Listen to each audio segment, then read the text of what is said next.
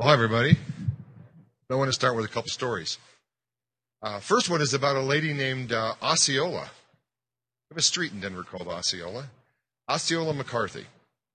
McCarty. Osceola McCarty uh, worked all of her life. And what she did as a job was she washed and she ironed other people's clothes. That's what she did. She was a laundress. She washed and she ironed other people's clothes. She did not earn much money. But she always saved her money. She had one regret, and that one regret was that she was never able to go to school, to higher education, to college. She always wanted to, but she had to start working at a young age to help support her, her family, and uh, she didn't get to do that. She had to quit school, actually. In 1995, at the age of 87, she did an amazing thing.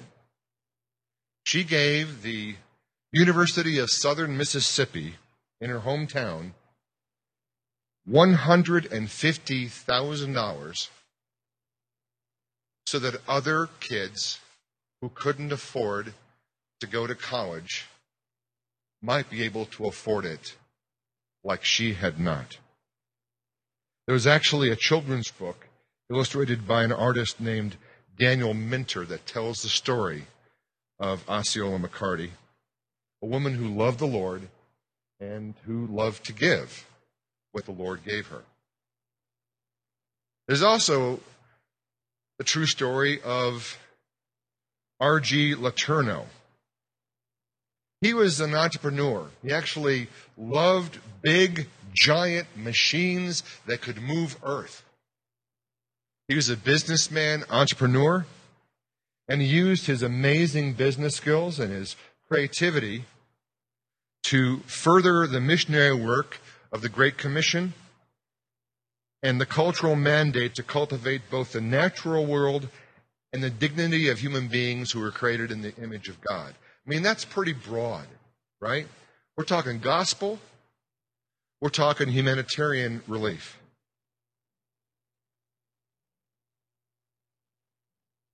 Here's the deal about Letourneau he tithed to himself. He tithed to himself. That means he gave 10% of everything he earned to himself, and he gave the other 90% away.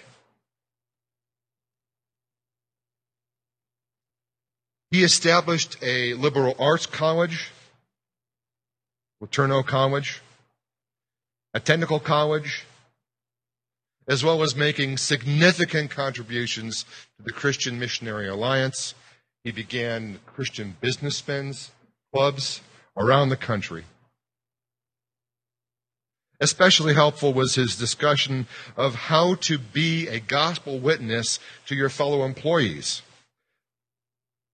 And he didn't do this by instituting some kind of mandatory chapel program or to only hire Christians, but rather he wanted to promote Jesus by exhibiting a Christian work ethic at every level of the operation.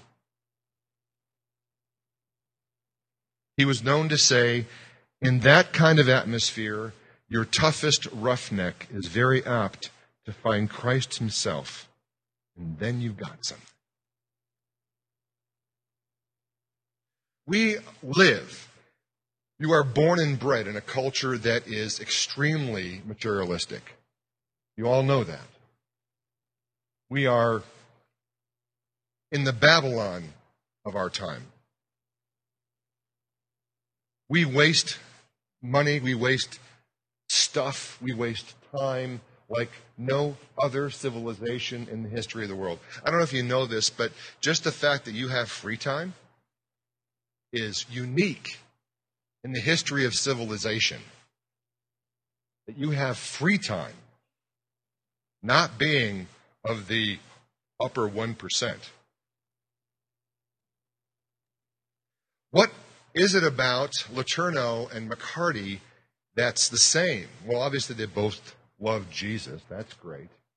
But I think more than that, they had their minds aligned with the Lord's mind when it came to finances. And this is why.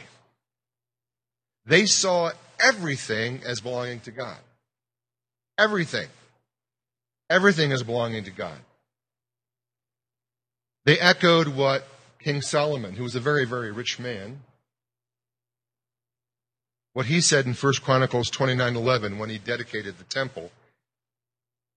Yours, O Lord, is the greatness and the power and the glory and the majesty and the splendor, for everything in heaven and earth is yours. Yours, O Lord, is the kingdom. You are exalted and you are the head over all. But who am I and who are my people that we should be able to give as generously as this? Everything comes from your hand, and we have only given you what comes from your hand. So Solomon understood the same thing that LeTourneau and McCarty understood is that God is the owner and we are the owers. God is the owner of everything and we are the owers of everything. Everything I think I own, I owe to God. So, what I want to propose to you today is not a theology of giving because some of you are thinking he's going to be talking about giving. Rather, I want you to hear me say you need a theology of receiving first. If you don't have a proper theology of receiving first, you're not going to have a proper theology of money in general. The Bible's got a lot to say about money. Almost half of Jesus' parables dealt with money of some kind or another.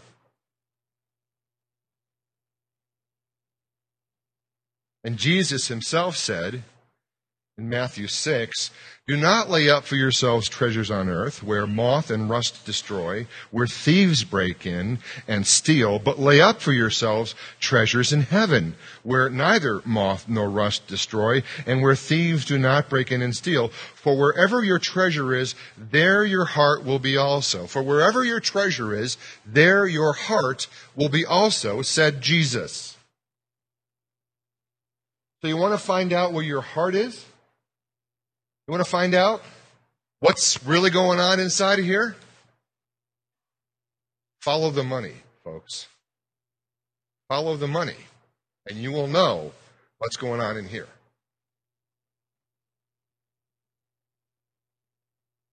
The best way to find out what's going on in your heart is to see what you do with your money. Because here's the deal the last part of Jesus that we give to ourselves is our wallet. I've pastored young people for a long time, and I know that if I want to find out how they're doing with Jesus, one of the quickest ways for me to do that is to go out to coffee or go out to lunch and ask them about their love lives. Because when I find out what's going on with your relationships, I know how much of an impact Jesus has on your life. But here's the truth. If I want to find out really what's going on at the very core, all I got to do is ask you how you spend your money. Some of you spend thousands of dollars every year going out to eat with your friends, drinking beer with your friends, drinking Cokes with your friends, having frozen yogurt with your friends. Thousands of dollars a year. People, it's easy to spend a hundred bucks a week if you're going out to, for meals all the time. Easy. I was talking to uh, one of the staff workers uh, and she was talking with somebody at Scum. I don't know who this person is, but he was amazed how much money he could save by cooking meals at home. Because he had grown up in a home where mom worked. I don't know if dad was around or if dad worked too, but I mean, they wanted to eat a lot because people got home, they were tired, it was easier just to go out to eat or to pick something up and bring it home. Had no idea you could save a lot of money by eating in. Because here's the deal everything that you have belongs to God. Every penny in your pocket belongs to God. And the question is how does God want you to spend his money? I'm talking about getting our hearts lined up with God's. I'm talking about becoming in sync with the Holy Spirit when it comes to our thoughts about money. Some of you have spent thousands of dollars on musical equipment for good reason. You're musicians. What's that joke? A musician is someone who takes thousands of dollars worth of instruments, thousands of dollars worth of amplification equipment and accessories and throws them in a car that's worth like 50 bucks to go to a gig and make 25.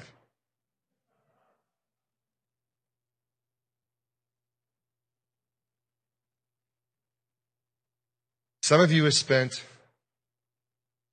money you don't have on computers, on even coffee. I mean, what's one of those fancy drinks at Starbucks or at any one of the many mom and pop coffee shops cost now? It costs like four to five bucks for some of those frou frou drinks, doesn't it? And I can sit in the uh, coffee shop near East High School, and I will see high school kids come in week after week, day after day, buying that for lunch. I mean, don't even get me started on the nutritional aspects of that whole thing.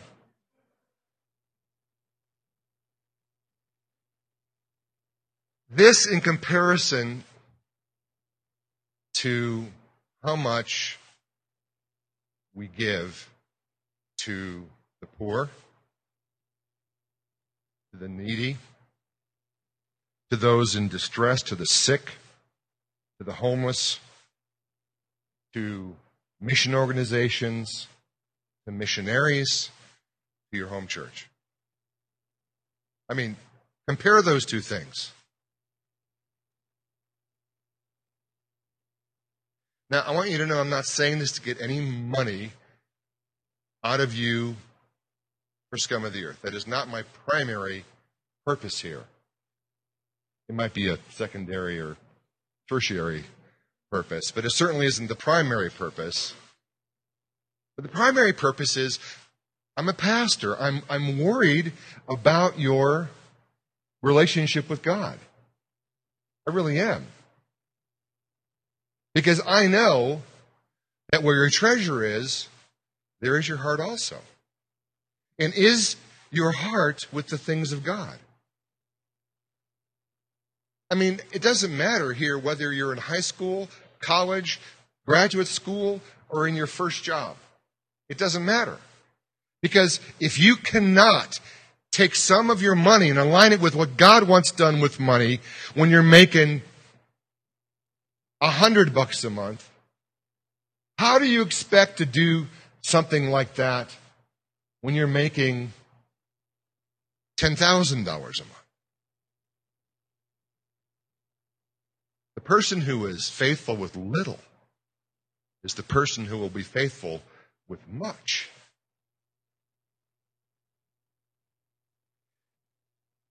And just so you know, too, historically, what I make does not come from the offering bucket. For the first seven or eight years of Scum of the Earth Church, I received zero from the offering bucket. And then the church council, which I had formed in order to give away some of my authority, voted against me and made me take part of my salary from the church offering. They said, and I quote, Mike, we cannot afford not to give you something. Because I was saying, we can't afford it. You can't afford to give me anything. So less than half of what I make comes from the offering. And every other staff person has to raise their own support, like a missionary.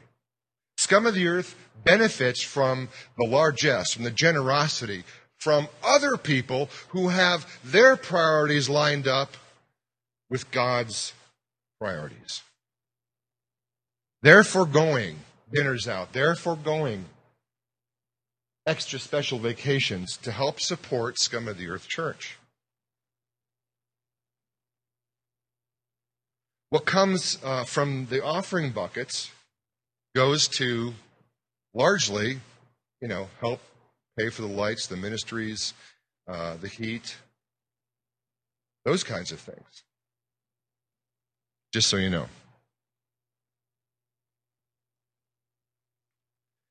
About a decade ago, I did some uh, research on this, and I think the numbers have gone down since then. I didn't bother to look them up again um, for this sermon.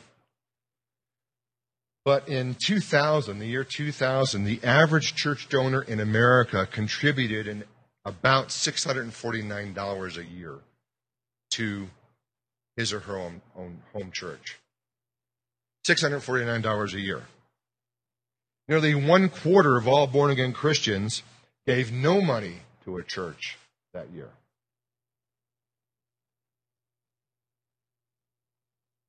And the average person who gives 10% of what they make to the church goes down every year.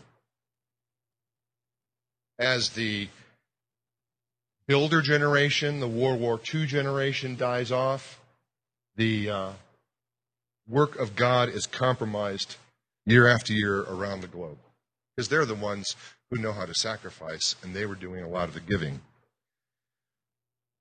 The boomer generation, my generation, Gen X and the millennials, whatever you want to call them, Gen Y, coming up, we don't hold a candle to those folks.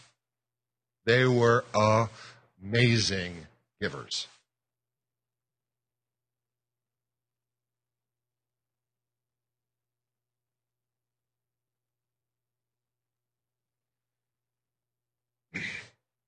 Here's a weird statistic that I worked out this morning. The average scum of the earth church attendee gives $8.71 per Sunday. That's an average for the last three months. $8.71 a week from each person.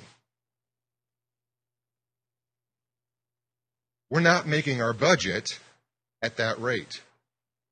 Here's the even scarier news we understand our congregation. The council has set a budget. If each person, on the average, gave $10 a week, we would be exceeding our budget from offering. Exceeding it.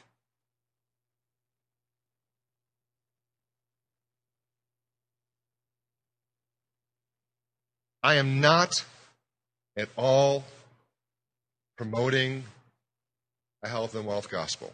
If I had to summarize my feelings about giving, it would be Proverbs chapter 30, verses 7 through 9, should be up there on the wall. Two things I ask of you, Lord. Do not refuse me before I die. Keep falsehood and lies far from me. Give me neither poverty nor riches but give me only my daily bread. Otherwise, I may have too much and disown you and say, Who is the Lord? Or I may become poor and steal and so dishonor your name. Here's the first part of that verse there is danger in having too little money. The danger is that you would dishonor God. Poverty drags people down. It erodes people. I mean, there are people that I know, maybe you know, who can tell you a story about how their families were dirt poor, and then through hard work and a couple good breaks, they finally made it.